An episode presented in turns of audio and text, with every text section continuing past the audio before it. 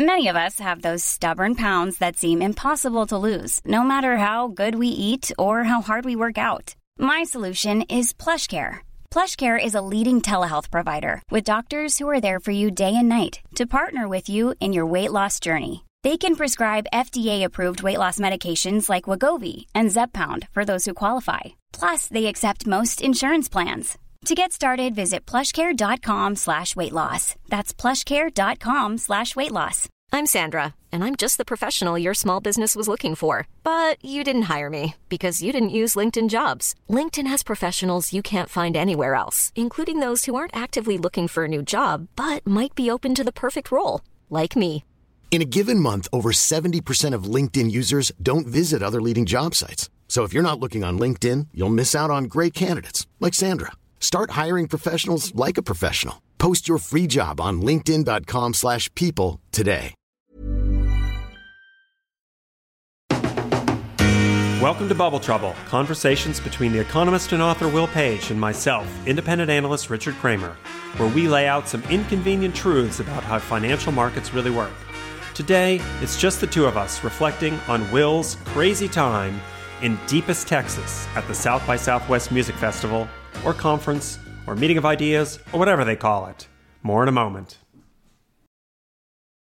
Will Page here with a special request for you, our valued Bubble Trouble listener. First off, thank you for listening. Every time we put out an episode, we are so excited to see you enjoying them. Now we'd like to ask for you to help grow the show. We'd like to ask you to tell one person about Bubble Trouble who you think would enjoy this show. Perhaps you write a tweet or send a text or an email or just post about this episode. It doesn't really matter, it just helps. Just tell one person and your work is done. Myself and Richard would be so grateful. Thank you. Welcome back to Bubble Trouble. It's Richard Kramer here. And every March, music, film, and tech converge on this blue liberal island of Austin in a red Republican sea of Texas for the South by Southwest Conference. This week, we'll get Will Page's impressions of the bubbles gathering around that island and what tsunami warning horns ought to be blaring when we talk about topics like NFTs. Will, tell us your experience about drinking the Kool Aid down in Austin. Well, there was a lot of drinking. Every time South by Southwest happens around the same time as St. Patrick's Day, there's a lot of green Guinness, followed by a lot of green vomit. Um, I have to, I have to tell you the Paddy's Day joke that I told the audience. Um, why did the Irishman wear two condoms? To be sure, to be sure. You get it?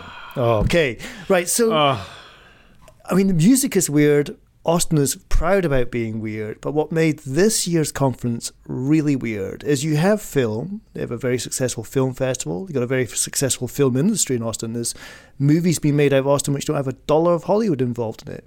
Then you have a tech festival, which is really focused on gaming, and then comes music.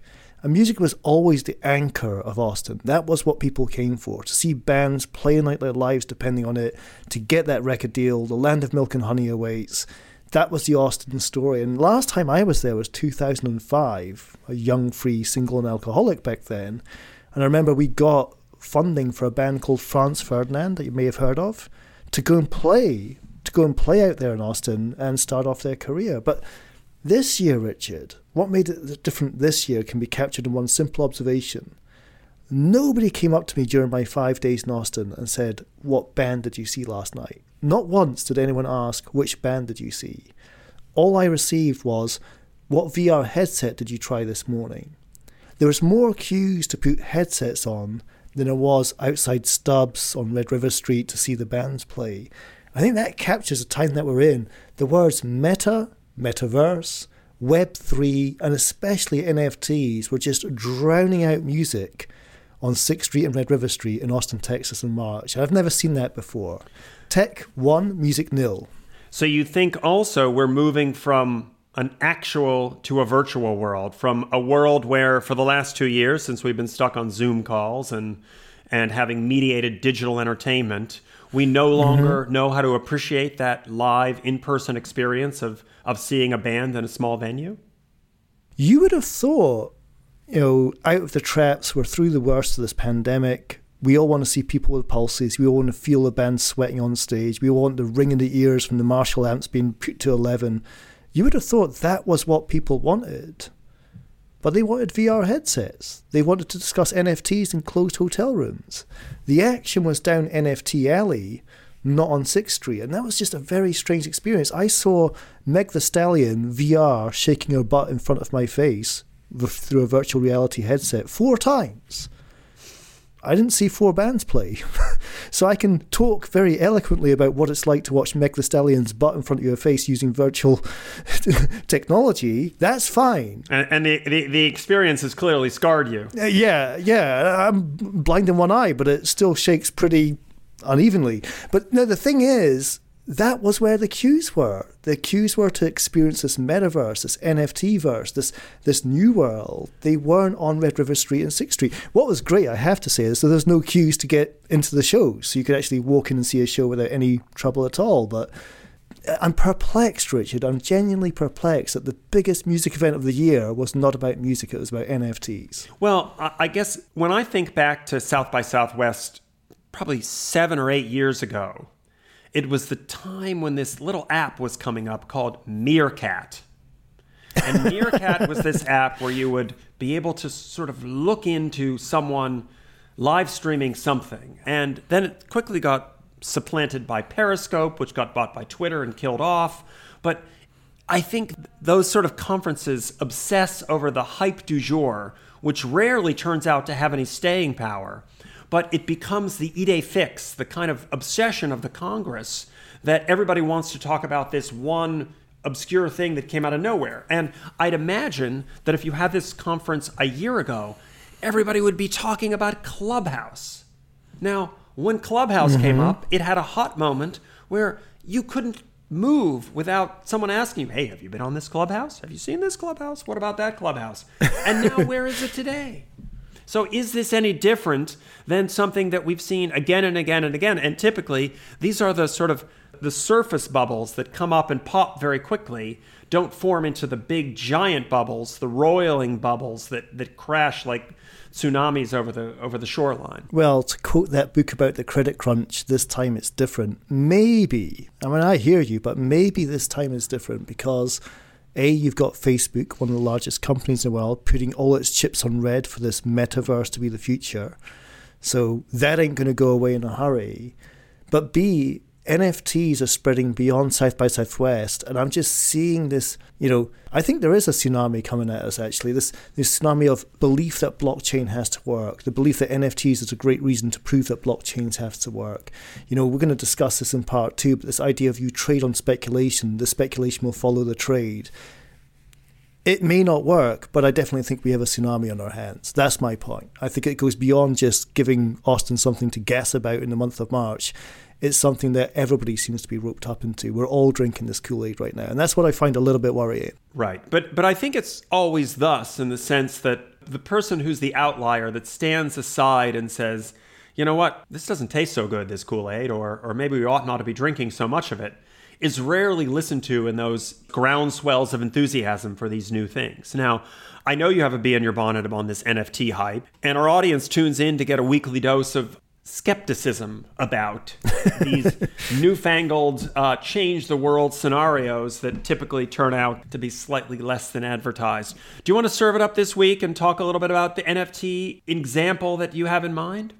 We are the Alka Seltzer of the cocktail that is NFTs. Okay. Well, we haven't had that cocktail yet, Will, so I, am counting on you to sh- give it a shake let me try. I mean, I heard so many descriptions of what NFTs are and are not that I got quite confused. As does anybody, the experts even, understand what these things are? I mean, firstly, the intellectual property is in the art. It's not in whatever you're buying. It's just in the art form. So there's no other IP to trade other than the art itself. That's an interesting point of law to throw in there. Maybe that seed will take root, but the way it was explained to me, and I want to thank a colleague who was also one of my copy editors on my book, Alex Barron from the New Yorker Radio Hour. Fantastic podcast. We're going to have some of their guests on our shows, and Richard, you're going to be on their show. I have to tell you, that's already lined up. But he had this beautiful way of describing NFTs. So let me just run the rhythm on you for a second and see if this one sticks. Okay, make it simple so even someone as you know, old fashioned as myself can can get their heads around it. Not doing justice. Not doing justice. Let's try this. So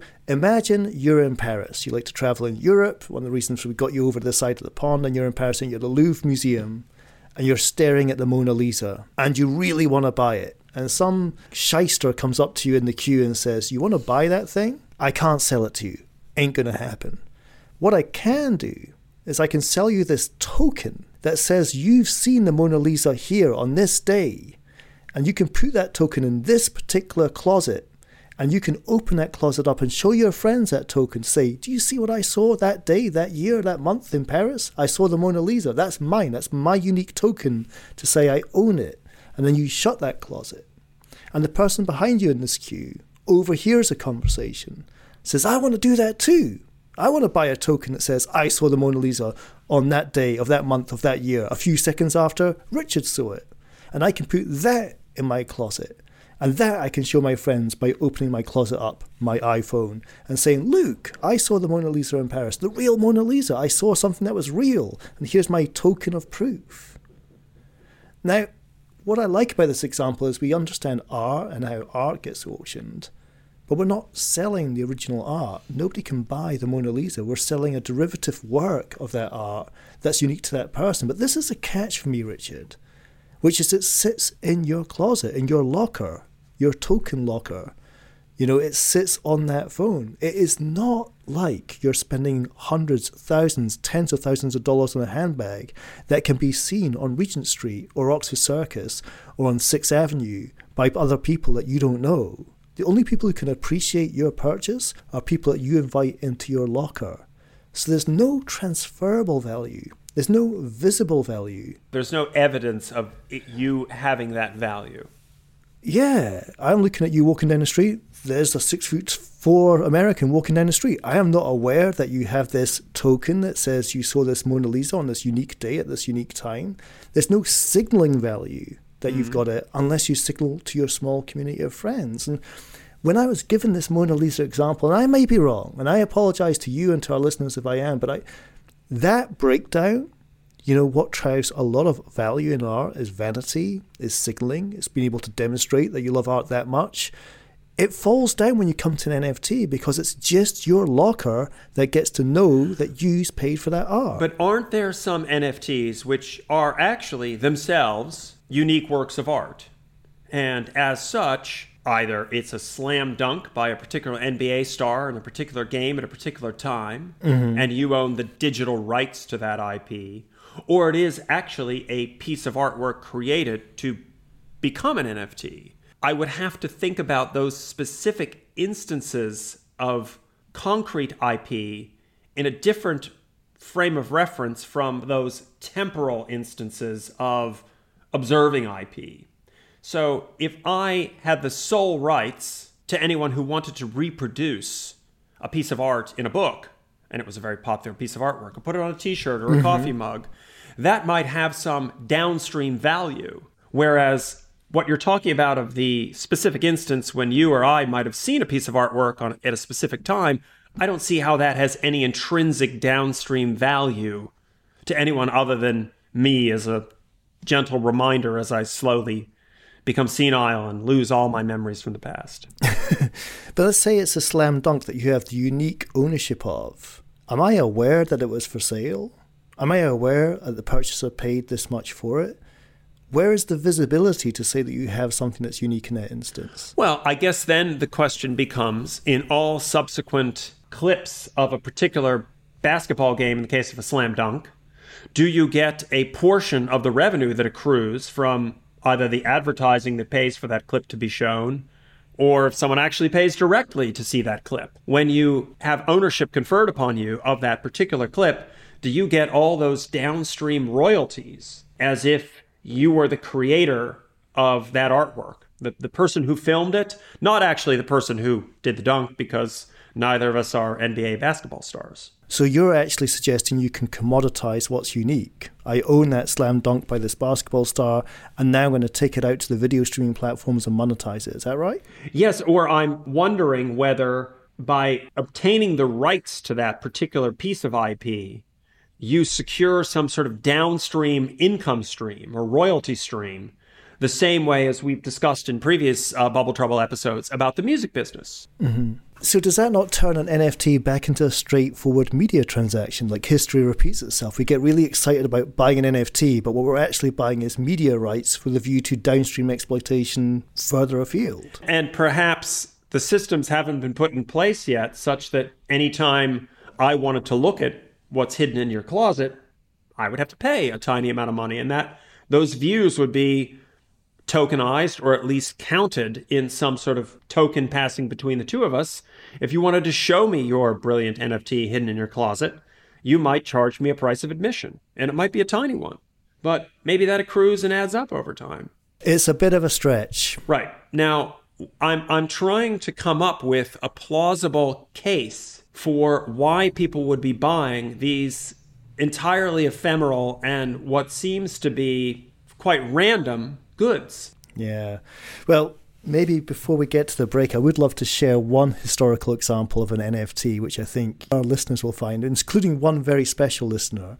Um, for me, it's the first NFT ever created, and it was created by a chap called Gene Simmons. Mm-hmm. Now, I know your taste in music. Do you happen to know who Gene Simmons is? I do know he was one of the black and white face painted members of Kiss, but I cannot claim any great knowledge of Kiss music. It was not my genre. was it your genre?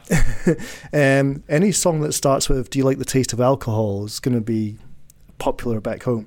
Um, if we go back to 1975, before my time, I just want to share this with yourself and the listeners, and I know that Gene's going to be listening. Um, where this fantastic band, all dressed up in makeup, you know, incredible costumes, theatrical, circus-like rock band, and they ran a competition with their Kiss Army. And our Kiss Army had hundreds of thousands of fan club members.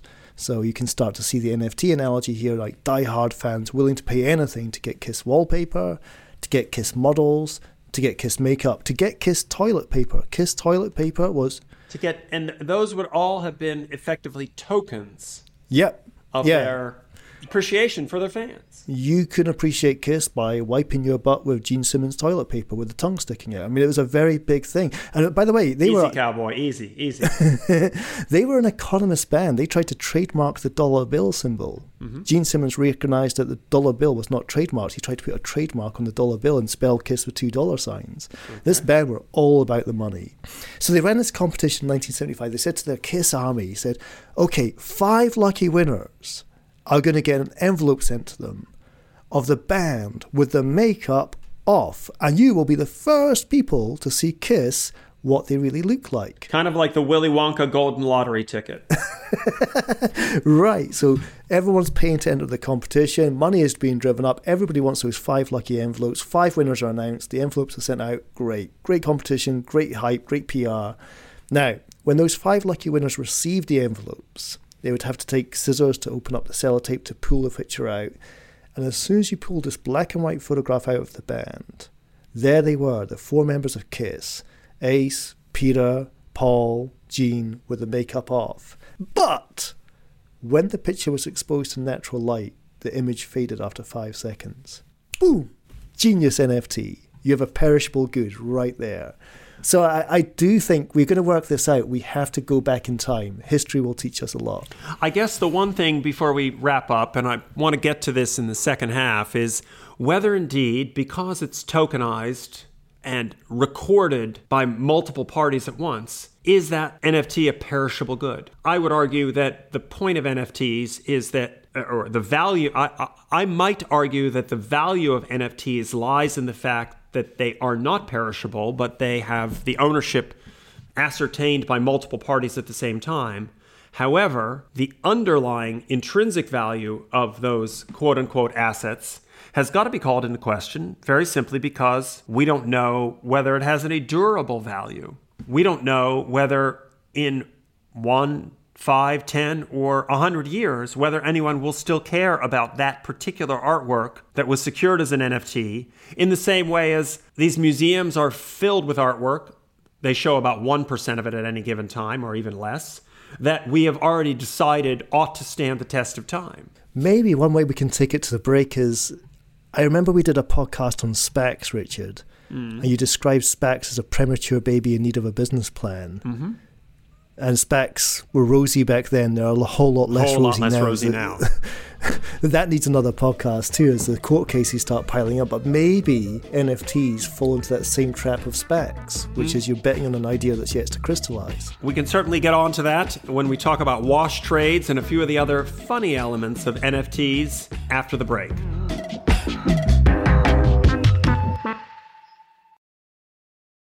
Will Page here with a special request for you, our valued Bubble Trouble listener.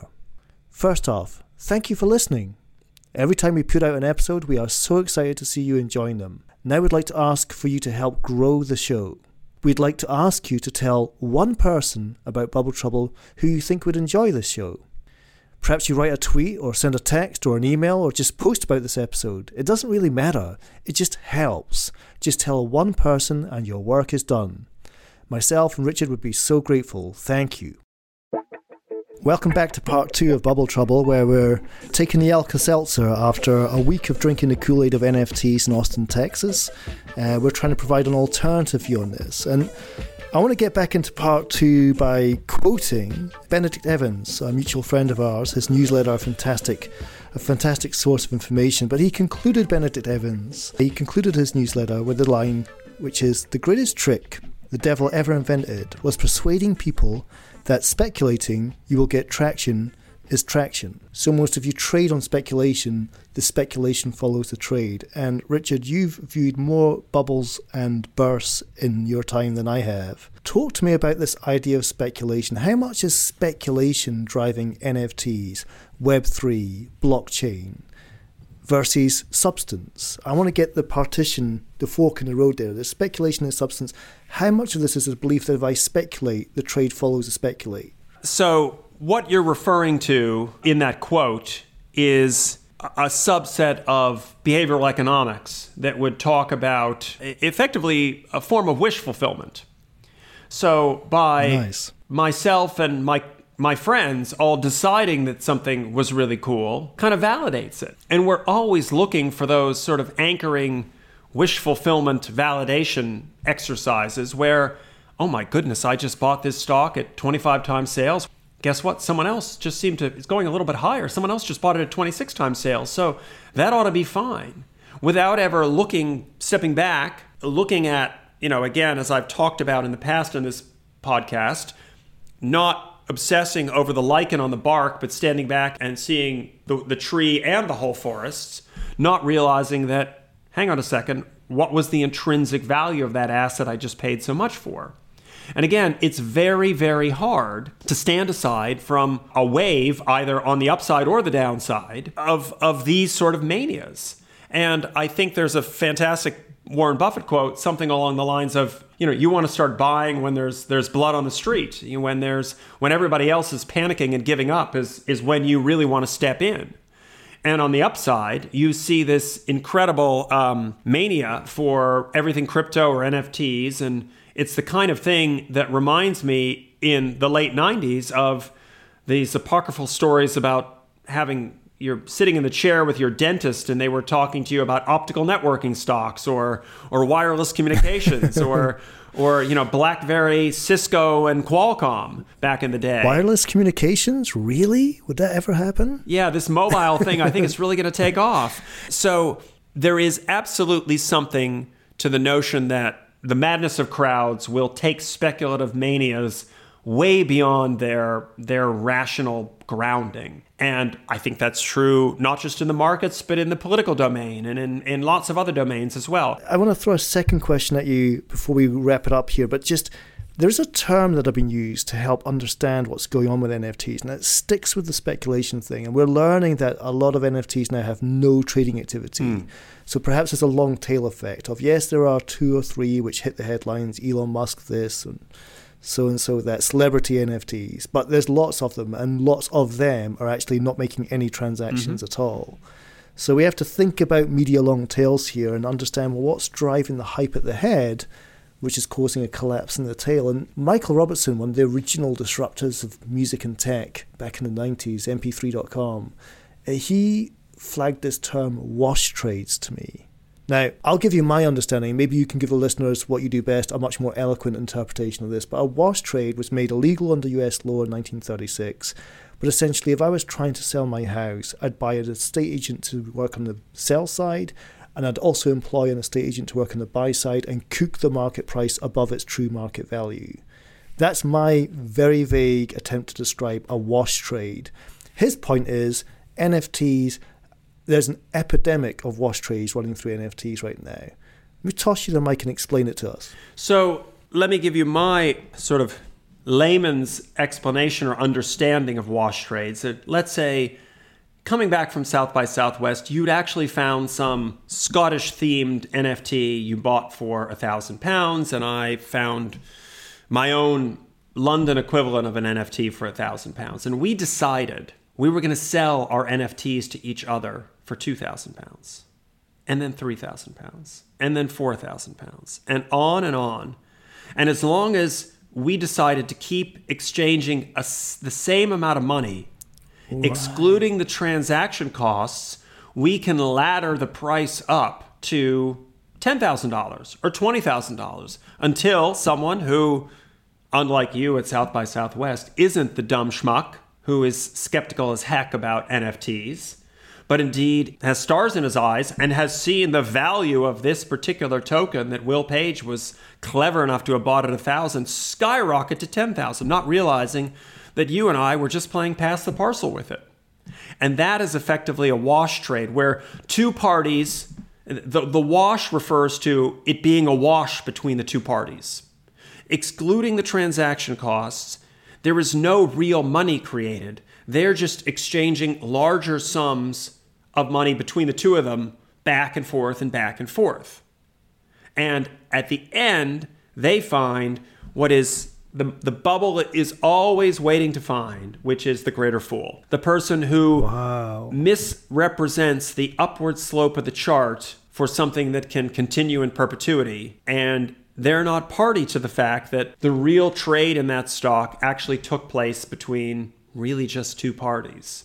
And until the market has sufficient liquidity, and when you look at stocks that are 10 or 50 or 100 or, or a trillion dollar market cap, you know that there's going to be sufficient liquidity, sufficient dollar amount traded every day that two people can't together corner the market and raise the price of that with wash trades.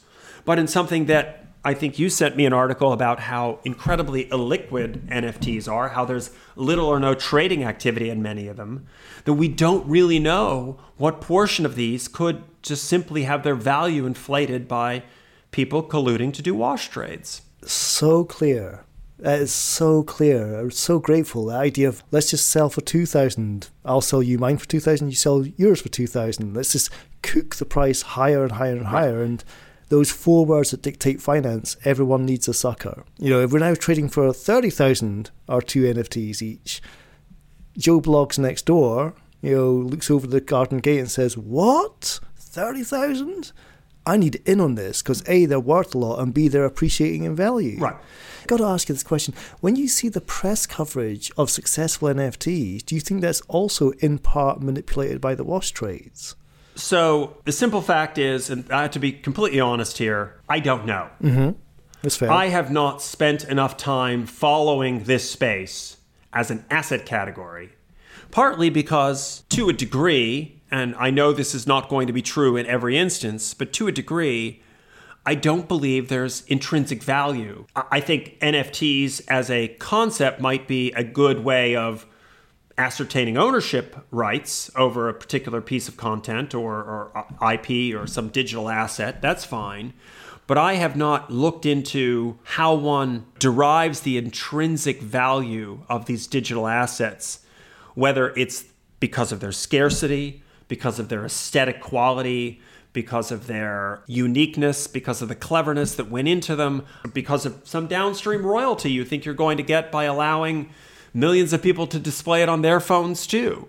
I haven't figured out what the business model, other than inflating the actual asset, is of what is supposed to sustain that value over time. And if you look at the other big buckets of value in the market, real estate, stocks, bonds, all of them you can cl- cling on to something that you may be deluded, but you think has some intrinsic value. That land is worth something, and it's going to be worth something in the future. That bond is a is a promissory note that this company is going to pay you interest every year until they pay you back the principal. The stock gives you a percentage of the company that you're theoretically owning. If they generate profits, they'll pay you a dividend. But I don't know what the downstream intrinsic value of NFTs are any more than one could really say about all artwork, leaving aside the aesthetic value that it has any intrinsic value other than wood and canvas or whatever the sculpture might be made out of. And clearly, as a society, we've attached a certain intrinsic value to the aesthetic quality of great art. And I deeply believe in that. And you can believe that in music because you're basically looking at ones and zeros and digits, but that doesn't reflect how a Ray Charles or Stevie Wonder or whoever you could think of is going to put it together. But what gives that set of digital assets, the ones and zeros that reflect the, the artist's catalog, intrinsic value. Someone owns the rights to them, and someone else wants to participate in those rights. A beautiful Richard Kramer rant to bring it to a close. That was not a rant. I was just my. I'm confused. I mean, I, genuinely, I'm confused. Uh, no, I, when I say rant, I mean it in the most eloquent term of just watching you drift into try. How do you figure this whole right. thing out? This market is completely unregulated, intensely manipulated. What we're selling has potentially no downstream value and can only be visible for one's own locker. That token that said you saw the Mona Lisa is all you've got. And I just, surfacing for air, I just think back to the woman who pays tens of thousands of dollars for a handbag might sound irrational, but if you get to walk up and down Sixth Avenue and everyone sees you wearing a hammock, if that makes you happy, it's a free market, baby. That should make you happy. This is not handbags. This is not stocks. This is not a regulated market. Right. And the the risk of a bubble bursting is that there is no floor value. There is no clearing price for the Bored Ape Yacht Club image and perhaps it's a matter of taste, but I don't personally find that it has any particular great, it doesn't hold any great aesthetic value for me. Whereas, were I given the opportunity to own a, a Klimt or a Francis Bacon or an Albrecht Dürer painting, I'd, I'd jump at the chance because I do believe they have lasting aesthetic value. So ultimately, Will, I'm confused. And if you could wrap it up for us, tell me in a word or two what could make you a convert to NFTs? What would you need to see to feel comfortable walking away from South by Southwest and next year and not just shaking your head and saying, I, man, I don't get this? If I go back to that Mona Lisa example, Richard, I think it's the idea that the token that you've acquired can only be viewed in your closet. Once you have a cross platform solution to this, universality and the appreciation of what you've acquired, which almost undermines the concept by its very own doing, I think then you get somewhere. Then you get back into the, the lane that is art. And for all the weird things that create art value, those weird things that create art transactions, then it finds in that lane. But I cannot get out of my head the fact that you're buying something which can only be consumed in your locker. How many people are you going to flick your phone out to to say, look at what I purchased? That's going to become passe in a matter of months, not years. But I guess there's just two things that that makes me think of. First of all, isn't the idea that on the blockchain you should be able to see who the beneficial owners of all this these NFTs are? And if you can see who owns all these NFTs, you then actually have a way to work out someone's net worth. And that may be something that a lot of people would be very uncomfortable with. Now, the other thing that springs to mind is just what a wildly artificial market the art market is. And let me just take one small digression here that's always troubled me, and that is that the value of art is massively artificially increased by its deliberate scarcity. So the museums that you and I, as citizens of the United Kingdom, are subsidizing and are, are, are technically owning, these gi- giant collections, they show maybe 1% at most of what they have. And they right. hold back. I mean, Picasso made a thousand drawings and several hundred thousand paintings and pieces of sculpture in his life. And there's a tiny fraction of that on view. Were that all to be put out onto the market, it would crash. And when you think about, you know, really, one ought to distribute that art, first of all, so the museums don't have the cost of warehousing it all the time. But as citizens, we should all get a piece from the collections of all the museums in, in the UK because, frankly, we own it. And by keeping it locked away and making sure that the, the good is highly scarce, then it massively increases its value. So when I see these auctions of, of paintings for 80 or 100, 100 million dollars, I'm thinking, isn't that simply because that was the only one available at the time?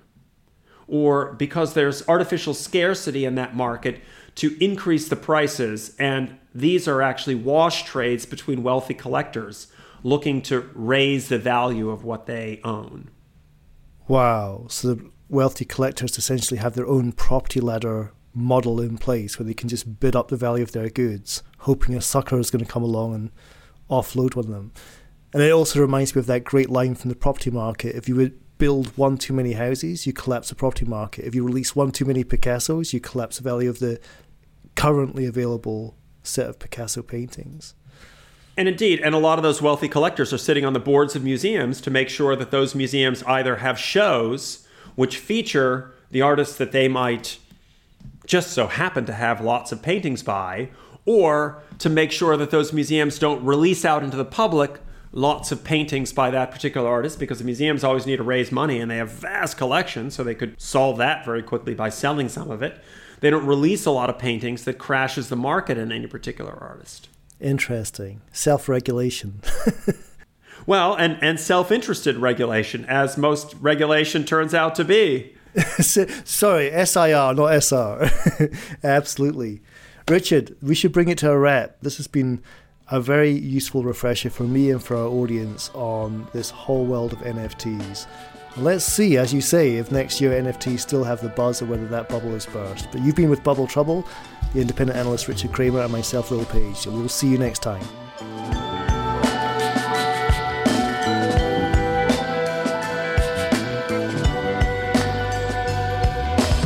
If you are new to Bubble Trouble, we hope that you will follow the show wherever you listen to your podcasts.